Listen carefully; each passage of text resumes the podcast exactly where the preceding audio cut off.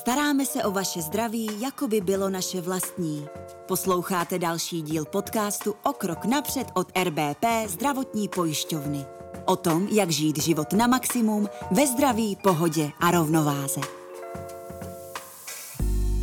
Vítáme vás u dalšího dílu O krok napřed, podcastu RBP Zdravotní pojišťovny. Mé jméno je Tereza Reková a spolu se mnou tady je Petr Freiman, vrchní kampaně Suchý únor. Dobrý den. Hezký den, díky za pozvání. Než jsem sem šla, tak jsem si hledala pranostiky na únor, protože všichni známe březen, za kam vlezem a duben ještě tam budem, ale o únoru jsem toho moc nevěděla. Našla jsem si, že když je v únoru sucho a zima, bude horký srpen. Znamená to, že teda všichni vlastně u vás v kampani usilujete o e, teplé léto? Ty přemýšlím, jaká bude mm, nějaká korektní odpověď s ohledem na globální oteplování, ale uh, nikdy jsem to vlastně neskoumal, ty pronostiky, takže uh, můžu zadat do týmu, aby jsme něco pogooglili, ale uh, asi to teplý léto bych tam úplně netahal. Myslím, že teplo bude až až. Hmm. Co to vlastně teda znamená, ten suchý únor? Suchý únor je měsíční výzva, nenásilná, a která reaguje na to, že v Čechách je přes e, milion lidí, určitě spíše milion a půl, e, kteří jsou na hraně rizikové konzumace. To znamená, z pravidla tito lidé nevědí, jestli mají alkohol pod kontrolou, anebo ten alkohol ovládá je.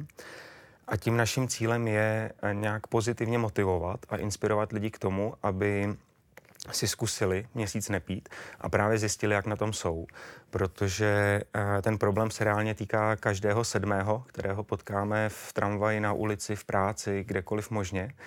A těch lidí je tady opravdu spoustu a ty problémy, které to pak přináší do rodin, do, do celé sociální sféry, tak eh, vnímáme jako dost velký a vlastně eh, kohokoliv se zeptáme, tak kolem sebe má někoho, o kom ví, že s tím alkoholem prostě tahá za ten kratší konec. Takže ten sucháč je opravdu o tom si to vyzkoušet, zjistit a podle toho se případně i pak eh, zachovat a nebejt v tom sám. Spousta lidí tvrdí, že eh, si to nemusí zkoušet, že, že, ví, že ví, že mají ten alkohol pod kontrolou a že prostě když nebudou pít, tak jako když nechtějí pít, tak nebudou pít. Uh, je to tak? Zjistí to ti lidi v průběhu toho měsíce, nebo naopak většinou zjistí, že vlastně to není tak jednoduché? Jako nám určitě chodí každý rok nějaký zprávy, že jako nikdo nám nebude nakazovat, kdy budeme pít a kdy nebudeme pít. A my to nikomu nenakazujeme, my fakt nabízíme to, že uh, je tady nějaká kampaň, která se dostala do velmi širokého povědomí a která nabízí těm lidem vlastně nenásilně si to vyzkoušet právě i s nějakou komunikační podporou, s uh, nějakou sítí těch, všech těch sušičů, co kolem toho jsou. A Zároveň, eh, teď nevím jestli vám odpovídám úplně, ale ten měsíc je jako dostatečně dlouhý na to, aby každý zjistil, jestli fakt ten problém má nebo ne. A pokud ten problém má, tak to většinou zjistí mnohem rychleji než za ten měsíc. A pak je samozřejmě na každém, jestli uh, bude k sobě tak upřímný a řekne si, že po tom týdnu, jako když si to pivo v hospodě dal, tak jestli jakože zapomněl, anebo jakože už to nemohl vydržet. A v čem to je teda problém? Když si dám to pivo? Samozřejmě není, protože to je, eh, my nikoho jako nekádrujeme a je to eh, každého odpovědnost, jak se k tomu postaví. A samozřejmě pokud já sám pro sebe si chci ověřit, jak to mám, tak eh, je pak i na mě samotném, abych si vyhodnotil, jestli jsem si to pivo prostě dal právě protože jsem zapomněl, anebo prostě proto, že už jsem měl takový absták, že už to jako nešlo. Jo. Tak tohle to fakt ale my necháváme úplně na každém a jenom co nabízíme je ten rámec, a e, do kterého jako e, máme otevřenou náruč, aby se kdokoliv mohl jako připojit.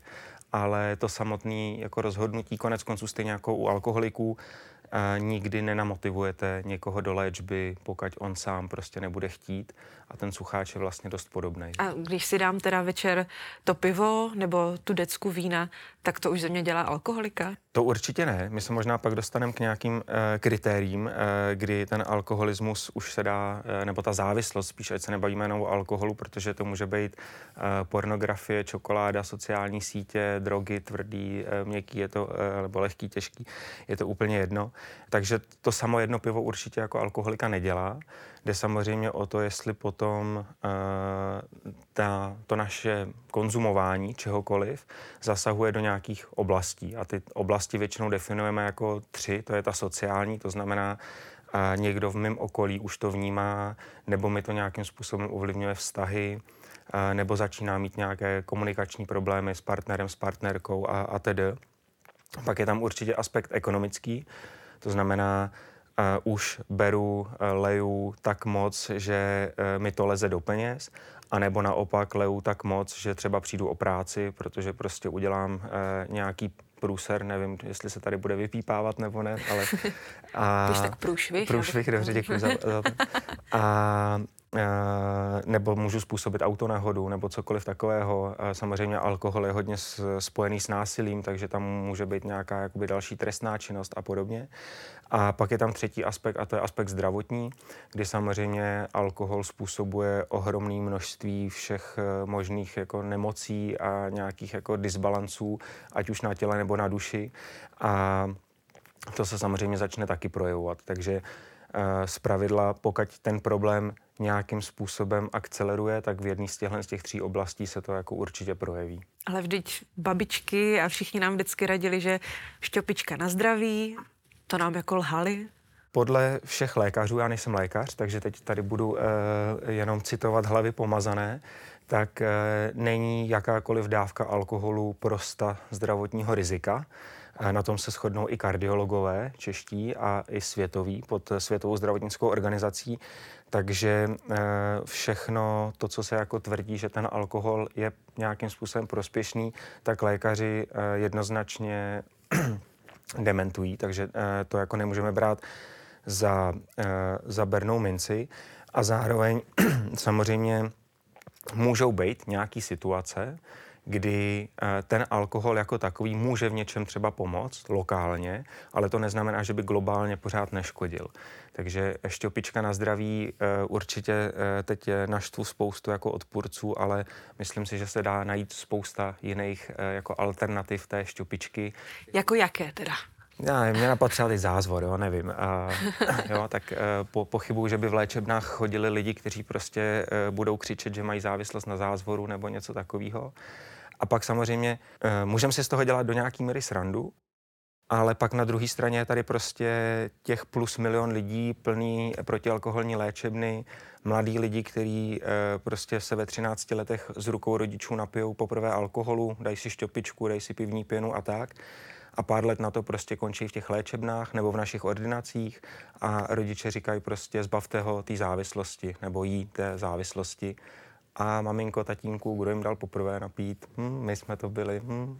Jako nechci to právě vůbec nějakým způsobem jako, uh, jako nafukovat, ale uh, vždycky to jako někde začíná a konec konců to, že v Čechách máme největší uh, spotřebu dlouhodobě mezi top třema zeměma, tak možná právě pramení někde tady u těchhle z těch babiček, dědečků a toho, jak je ten alkohol tady vlastně jako normalizovaný. No a čím to?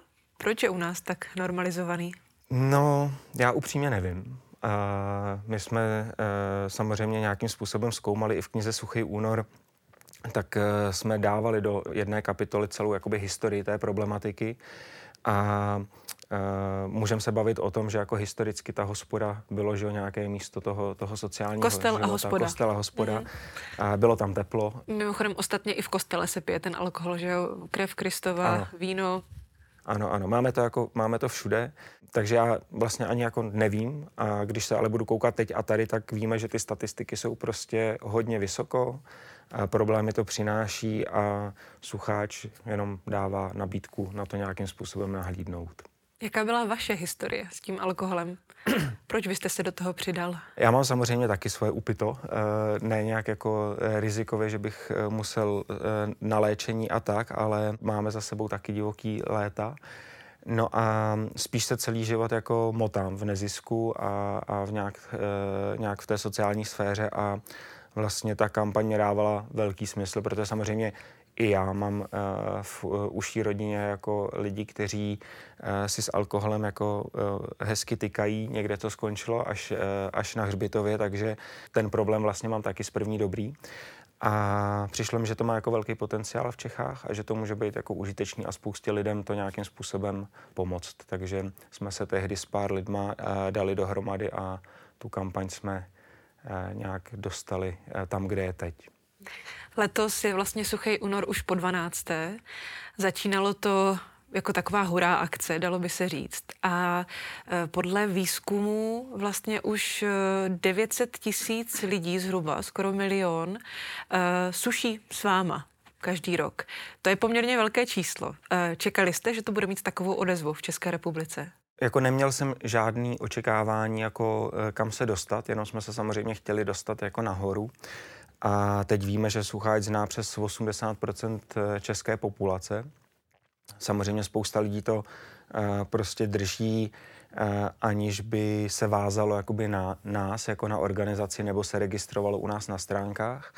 A zároveň do toho máme teď ještě Slovensko, takže určitě byl cíl jako dostat to do toho širšího povědomí a myslím, že se nám to skvěle povedlo a nevím upřímně, zára, jako je, kde je nějaký jako strop tohohle z toho. Myslím si, že už se na něj jako šaháme. Myslíte, že vlastně díky té kampani došlo k nějaké změně u nás v populaci české? Že třeba přispíváte k tomu, aby opravdu se nezvyšovalo procento alkoholismu, ale naopak, dejme tomu, snižovalo?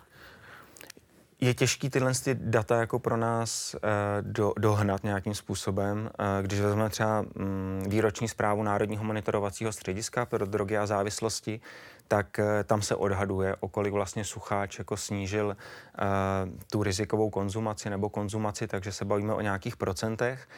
Ale um, určitě můžeme jako um, pracovat minimálně s tím, že spousta lidí si fakt díky nám tou změnou prošla, ať už to byli i třeba nějaký umělci nebo VIP lidi, influenceři a tedy, uh, nebo samozřejmě spousta jako uh, sušičů jako takových napříč republikou, kterým ten sucháč prostě ukázal, jako že ten problém třeba fakt mají. A můžou to být ty jakoby lehčí formy, jakože každý večer si dáváme s partnerkou, s partnerem e, dvojku na spaní a pak zjistíme, že když držíme sucháč, tak 14 dní nemůžeme usnout, protože ten organismus je tak navyklý na ten alkohol, jakože nás stáhne a uvolní, že e, než se dostaneme do toho přirozeného jakoby cyklu, tak to prostě trvá. Takže to jsou takové ty lehčí formy, ale pak samozřejmě i ty těžší, kdy lidi reálně zjistili, že prostě měsíc fakt nevydržej a šli potom třeba na léčení. Takže i kdyby jsme vzali tyhle ty jako jednotlivosti, tak si myslím, že se nám jako podařila jako dobrá práce v tomhle tom a minimálně každý, kdo teď by chtěl nějakým způsobem jako něco dělat, tak si s tou svou závislostí, tak si prostě může říct, jako v únoru je dobrá šance to jako vyzkoušet. Takže... Protože to je nejkratší měsíc? Možná i proto, že to je nejkratší měsíc. Pokud jste závislá, tak si myslím, že je úplně jedno, jak ten měsíc je dlouhý, že i těch 28-29 dní jako je masakrálně dlouhých. A jakou změnu reálně 28-29 dní přinese do života člověka, který dobře se bude držet ten únor, ale potom v březnu půjde a vypije celou vinotéku, dejme tomu? No pokud v březnu půjde, nebude moc se dočkat 1. března, tak je to určitě jako s takovým vykřičníkem, proč e, má tak jako silný puzení. Tohle je jedna z věcí, co e, lidi samozřejmě někdy říkají, že všichni jako vydrží ten únor, aby se pak jako v březnu zlili, ale podle našich dat se to vůbec neděje. Takže my máme ještě čtyři měsíce po kampani deklaruje střídnější spotřebu 53% registrovaných účastníků a ještě po roce 48%. Takže když to vezmeme z těch našich dat, tak e, ještě po roce každý druhý, vlastně, který se zapojil u nás, tak uh, pije prostě střídněji. A to může znamenat klidně to, že díky sucháči si uvědomí, že si každý den dává prostě pivo k obědu. A najednou jako zjistí, že si dává každý den pivo k obědu a že možná jako nechce, protože já nevím, zdraví, protože postava, protože sport, životospráva, protože cokoliv. Takže uh, z těch našich dat aspoň vyplývá, že se tohle prostě neděje a pokud někdo se, což máme taky příklady alkoholiků, kteří vydrželi sucháč, ale s takovým sebezapřením, že v březnu prostě se hned museli vylejt, což byl vlastně taky důkaz toho, že úplně nevydrželi sucháč. Jaké jsou teda ty zdravotní benefity toho, když to vydržím a když celkově omezím spotřebu alkoholu? To, co deklaruje naprostá většina účastníků, tak je víc energie napříč. A to znamená uh, celkový nějaký refresh organismu a, a, a znovu nabití energie a, a podobně zhruba 60% účastníků jednoznačně lepší spánek. Ale vy jste teďka říkali, že potřebuju si dát pivo, abych usnul, tak jak může být lepší spánek? No to je právě, když vydržíte těch třeba 14 dní, Aha. tak ten organismus si najede na ten přirozený režim, ale když ho pořád vlastně jakoby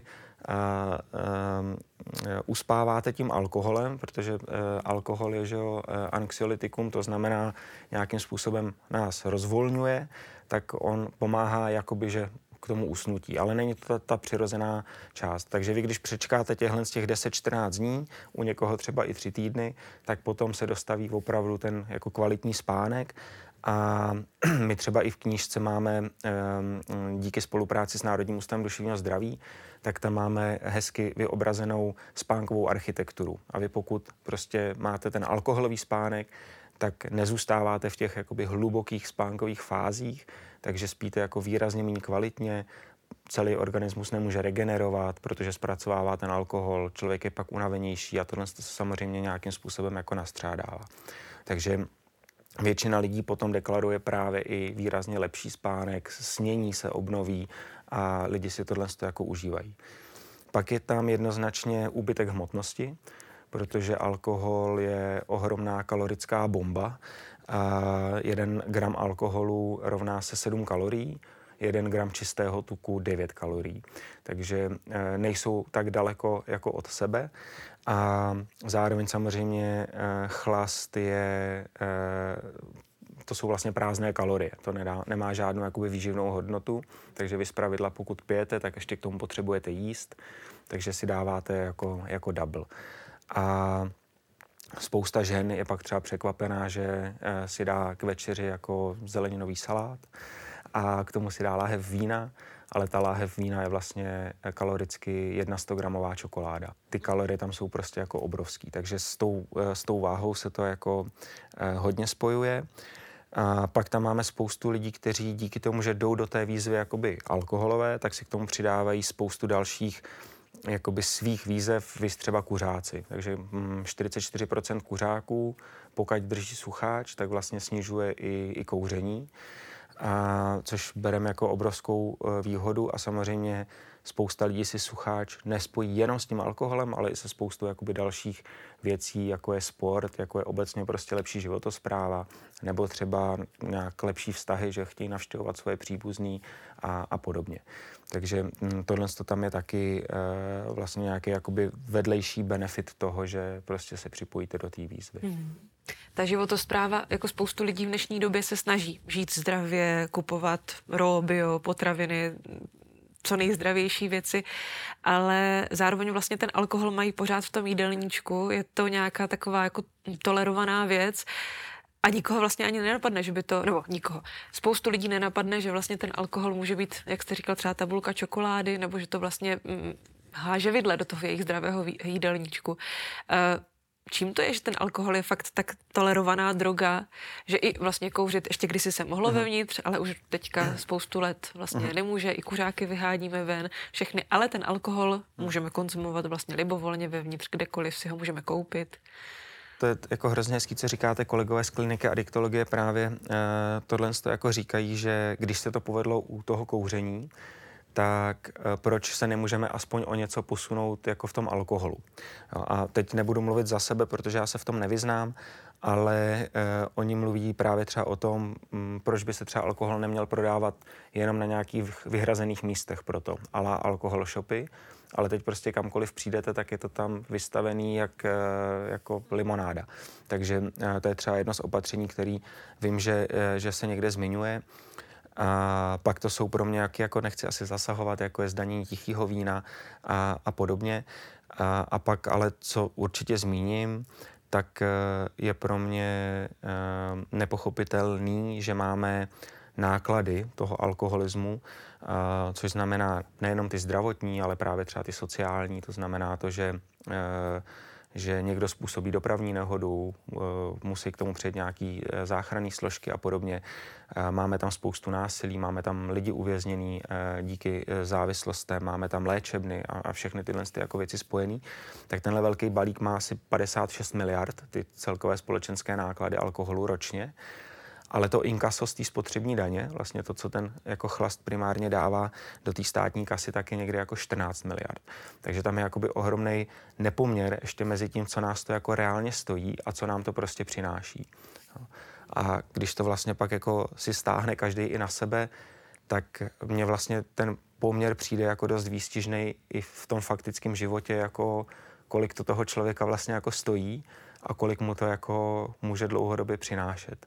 Tak ten poměr mě něčem přijde vlastně jako dost, dost podobný. Vy jste předtím zmínil děti a alkohol. Uh, jak vlastně vychováváme ty děti nějaké alkoholové kultuře už od malička, protože vlastně na všech rodinných oslavách alkoholem se připíjí, že jo, alkoholem se slaví, alkoholem se smutní.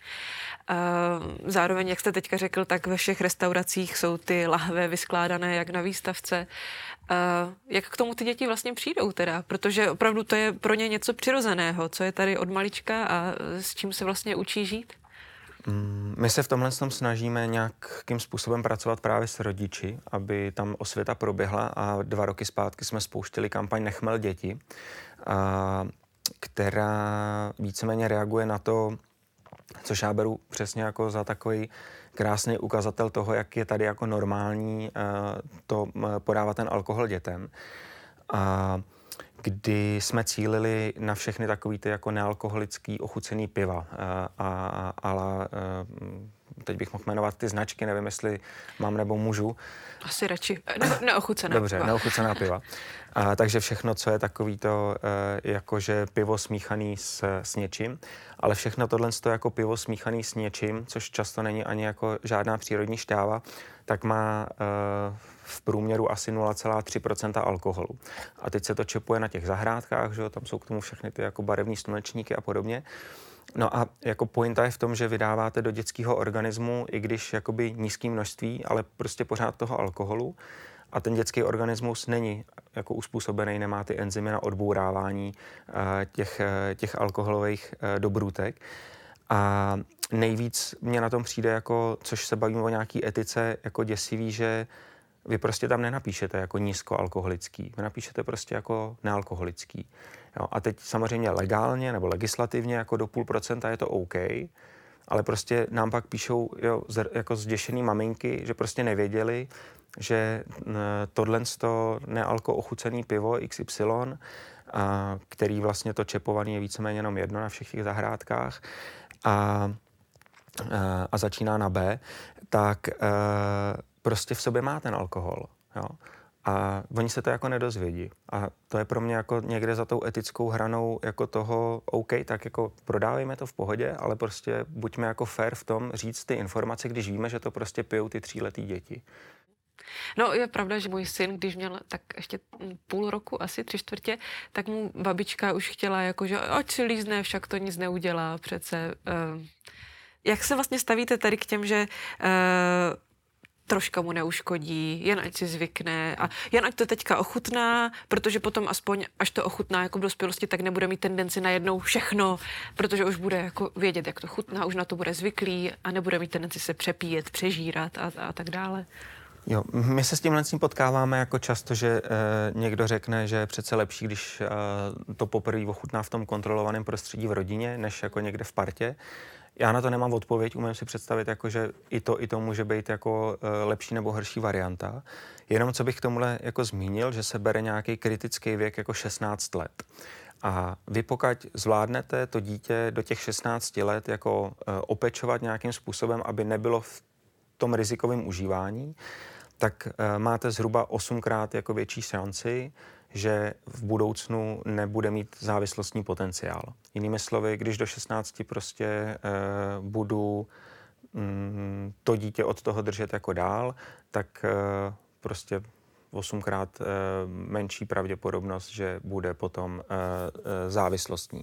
Takže tímhle s tím vším, že my jako ty děti vlastně učíme jakoby už v tom mládí, nebo jim to vlastně zpřístupňujeme, normalizujeme to, tak uh, mám pocit, že jako vytváříme přesně ten potenciál toho, proč teď máme prostě plný protialkoholní léčebny, jo, proč prostě těch lidí je tak moc jako závislých, uh, ať už na čemkoliv, protože prostě to bereme jako za, za tu srandu, než to jako ta sranda být vlastně přestane.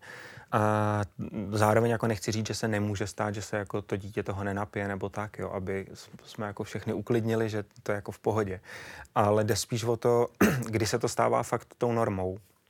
A kdy to dítě, teď jsme zrovna byli o víkendu někde uh, s partou kdy to dítě prostě přijde ve věku, nevím, devíti let jako k pípě a prostě si samo jako natočí tam jako na dně. Jo, a to je něco, kde já na to koukám a říkám si jako OK, tak jako je možný, že ta pípa prostě pak jednou pro tohohle klučinu bude jako ten nejlepší kámoš. Možná ne, ale jako proč to pokoušet, když jako si může dát, já nevím, vodu s citronem nebo pomerančový džus nebo jako cokoliv takového. Takže já osobně tomu jako nerozumím. Potřebuje být člověk na něčem závislý? Myslím si, že všichni jsme na něčem závislí, jakože tam každý něco takového jako má. A teď uh, vím, že jsem poslouchal nějaký podcast, kde, uh, myslím, kolega zmiňoval, že jako ta závislost je vlastně jako v nás, že, potřebujeme prostě se jako k něčemu uh, uchylovat, takže uh, myslím, že jako jo. A taky jsem závislý na něčem určitě ale myslím si, že jako úplně fair hledat ty věci, které jako mají tu menší míru rizikovosti. A když prostě vím, že ten chlast je jako tak škodlivý, nebo ty drogy, nebo cokoliv takového, a vím, že mi to škodí, tak jako pojďme hledat prostě jako Čokoládu třeba, že? Třeba. No. ale to taky není úplně ideální. Všechno, eh, všechno to jsou vlastně cukry, ale že i ten alkohol, i ta čokoláda, já jim hořkou teda. Jo. Na tu jsem jako klidně řeknu, že na, na hořký čokoládě jsem jako závislej, ale myslím si, že to je právě menší míro, míra e, jako rizika než e, cokoliv jiného. No. Jak s tím ale jako zacházet? Co je něco zdravého, na čem bychom mohli být závislí? Protože ty zdravé věci nejsou nejsou tak atraktivní, nejsou tak dobré a zakázané ovoce chutná nejlépe přece, že? No pro mě je klíč jako v míře. Jo. E, jako mimochodem všichni, kdo děláme jako kampaň Suchý únor, tak nejsme jako abstinenti. Jo. Ale to klíčové je, že jako víme, že to máme pod kontrolou. Takže to je to, co i jako nabízíme všem ostatním, že to prostě není o tom, že bychom nechtěli, aby se nechodilo do hospod a nepilo a byla prohybice, to, to jako vůbec. Ale jde jenom o to, že vidíme někde na konci ty jako dopady a říkáme, hele, jako pojďte se podívat, jestli jako nejste prostě v tý, eh, nebo za tou hranicí toho, kdy to prostě eh, ještě je ve vaší moci, anebo už ne. Jak na vás reagují hospody? Protože já jsem viděla nějaký výzkum o tom, že uh, vlastně tím, že se nepije, tak hospody přijdou skoro až o miliardu korun. Akceptují vás nebo snaží se už jako třeba vymýšlet i nějaké alternativní meny nebo naopak vás berou jako zlo, které jim ubírá peníze? No, myslím, že jste to tam jako moc hezky řekla v tom uh, alternativní menu, jo, že uh, my vůbec nechceme, aby lidi nechodili do hospod, uh, nechceme jako vůbec, naopak jsme měli i spoustu aktivit nebo nápojů, kdy jsme jako těm hospodám i nabízeli nějaký alternativní drinky a podobně. A mimochodem celý ten trh jako e, alternativních nápojů pořád jako roste. A tím naším cílem je, aby lidi šli do hospody, ale aby tam právě ty alternativy měli. Aby prostě nemuseli zůstat doma, protože půjdou do hospody a tam budou naštvaný, že si můžou dát prostě e, jedno nealkoholické pivo a nebo kolu. A protože e, prostě když vezmeme, že tenhle ten trend nějakým způsobem roste, i třeba díky sucháči, tak je jako z druhé strany pravda, že jako spousta těch hospod se fakt jako nepřizpůsobuje a když to řeknu blbě, tak jako často jenom remcá. A zároveň jako si umím představit, protože na spoustě těch podniků to vidíme, že prostě opravdu udělají únorový menu a vy tam jdete, je to pár jednoduchých nápojů, ale jako nějakým způsobem vás to může bavit. Jo. V Británii je přes 300 druhů nealkopiv, tady jich, já nevím, možná desítka, dvě desítky, tři desítky. To ani nevím, že tolik teda jako no. Takže jako nějak jako vidíme, že se to posouvá, protože to samozřejmě i jako když se pojáme do ekonomiky těch jednotlivých pivovarů, tak celý ten nealko segment jako ohromně roste, ale ta nabídka je vlastně pořád jako velmi, velmi malá. A takže tam podle mě jako obrovský potenciál tohle to jako využít a ty lidi jako neodrazovat tím, že nic nemám a e, být naštvaný, že jako nepijou, ale naopak jako pojďme jim nabídnout prostě něco dalšího. Vy jste zmínil tu Británii. Je i někde v zahraničí nějaká odnož suchého února? E, v Británii je Dry January, a vzniknul ve stejném roce jako u nás suchý únor, ne, nezávisle na sobě. A my s nimi jsme v nějakém uh, komunikačním jako spojení, že si sdílíme data a, a, a podobně. Uh, tam ta organizace je ale jako výrazně líp financovaná, je větší, je jako profesionálnější určitě. A I když třeba ty data o těch zapojených, tak máme jako hodně podobný. a určitě se to šíří eh, jako napříč světem. Je něco v Kanadě, něco je v Austrálii, takže těch, eh, těch kampaní je vlastně docela hodně už. Já u vás vím, že vy jste i terapeut. A uh, vlastně jak velké procento vašich klientů přichází s tím, že třeba i mají problém s tím alkoholem? Jsem terapeut, nejsem adiktolog, takže ke mně jako nechodí uh, vyloženě jako s tou závislostní problematikou ti lidé zatím, ale jednoznačně jako ke mně chodí spousta klientů, kteří právě mají někoho jako v rodině a na ně to extrémně jako dopadá. A když jsem dělal, eh, protože teď nepra, nepracuji v Praze, jsem v regionu, ale když jsem eh, dělal předtím eh, v Praze dva roky, tak jsme těch vlastně jako, měli jsme tam i alkohol nebo skupiny jako závisláků, takže tam jsem s tím pracoval docela hodně. A, a to byla přímá práce a jako občas říkám, že to byly takový ty jako hezký případy takových těch jako uh, hezkých alkoholiků. Ale v tom regionu je to mm, opravdu často jako hodně extrémní pojetí ve spojení jako s násilím a se vším a, a, a je to takový to jako opravdu jako mm, nadřeň, že, že spousta žen, který prostě trpí doma jako domácím násilím od chlapů, a, a tam toho je jako docela hodně. No. Co si mám představit pod pojmem hezký alkoholik? Takový, který vypadá tak jako slušně, distingovaně, možná pije něco jako eh, kvalitnějšího, což nej nedělá nějak menšího alkoholika. Ale že třeba nepoužívá pak to násilí, dejme tomu... Ne... Je, je to jako spíš pocitový možná, ale jako je to, uh, možná je to nějakým způsobem třeba i jako uh, intelektuálně jako rozdílný, nevím, ale, ale pro mě pocitově jako v Praze to je taková, jako to byla, aspoň tam, kde jsem teda pracoval samozřejmě, tak to byla taková jako jemnější práce. Tady opravdu jako je to často uh, hodně spojený s tím fyzickým násilím a, a nepracuji přímo s těma alkoholikama nebo závislýma, ale spíš jako s těma obětma toho potom. Co to vlastně znamená ten alkoholik ještě? To my už tady hmm. si půl hodinu povídáme, ale co to vlastně jak, jak to poznám, hmm. jako jak se to projevuje? Je takových šest kritérií, které se udávají, a které když vlastně jako naplníte, myslím tři z nich aspoň, tak uh, už se to bere jako, uh, jako ten velmi vysoký závislostní potenciál. A já asi teď nezvládnu vyjmenovat všechny, ale aspoň to, co si vzpomenu, tak eh, jedno z toho je třeba vznik tolerance. To znamená, vám pokud stačilo prostě v lednu jedno pivo, aby vám bylo dobře a v prosinci už potřebujete prostě čtyři, tak eh, vlastně vidíte, že ten, ta tolerance vlastně na tu míru tak se jako výrazně zvětšuje. A mm, potom je tam například to, že omezujete okolní aktivity na úkor toho, že potřebujete získat tu látku. Zase, ať už je to alkohol nebo droga. To znamená, vynecháváte ty běžné činnosti, ať už práce, rodina, vztahy, e, nějaký zábavy, koníčky a tedy, protože prostě ten fokus máte nasměrovaný k tomu, jako získat, uh, získat dychtivě, dychtivě tu látku. Pak tam je určitě faktor uh, odvykacího stavu. To znamená, vy ve chvíli, kdy tu látku nemáte, tak nějakým způsobem jako cítíte, že vám vlastně není jako dobře. Něco se s váma děje, potřebujete tu látku jakoby uh, získat, získat znovu, s čím se pojí i další uh, faktor a to je zhoršená schopnost sebeovládání protože samozřejmě to, že jste bez té látky, vás, ve vás vzbuzuje nějakou jakoby nelibost a e, to vás potom nějakým způsobem jako trigruje. No a pak je tam třeba faktor, e, faktor toho, že pokračujete vlastně v užívání, i přesto, že už víte, že to na vás má nějaké tyhle ty negativní důsledky. Někdo si stěžuje, nebo máte ty problémy v práci, nebo něco se zdravím, ale vy prostě nemůžete přestat. Co byste si přál pro Čechy, Slováky, pro všechny, ale co, co byste si přál, co byste nám přál?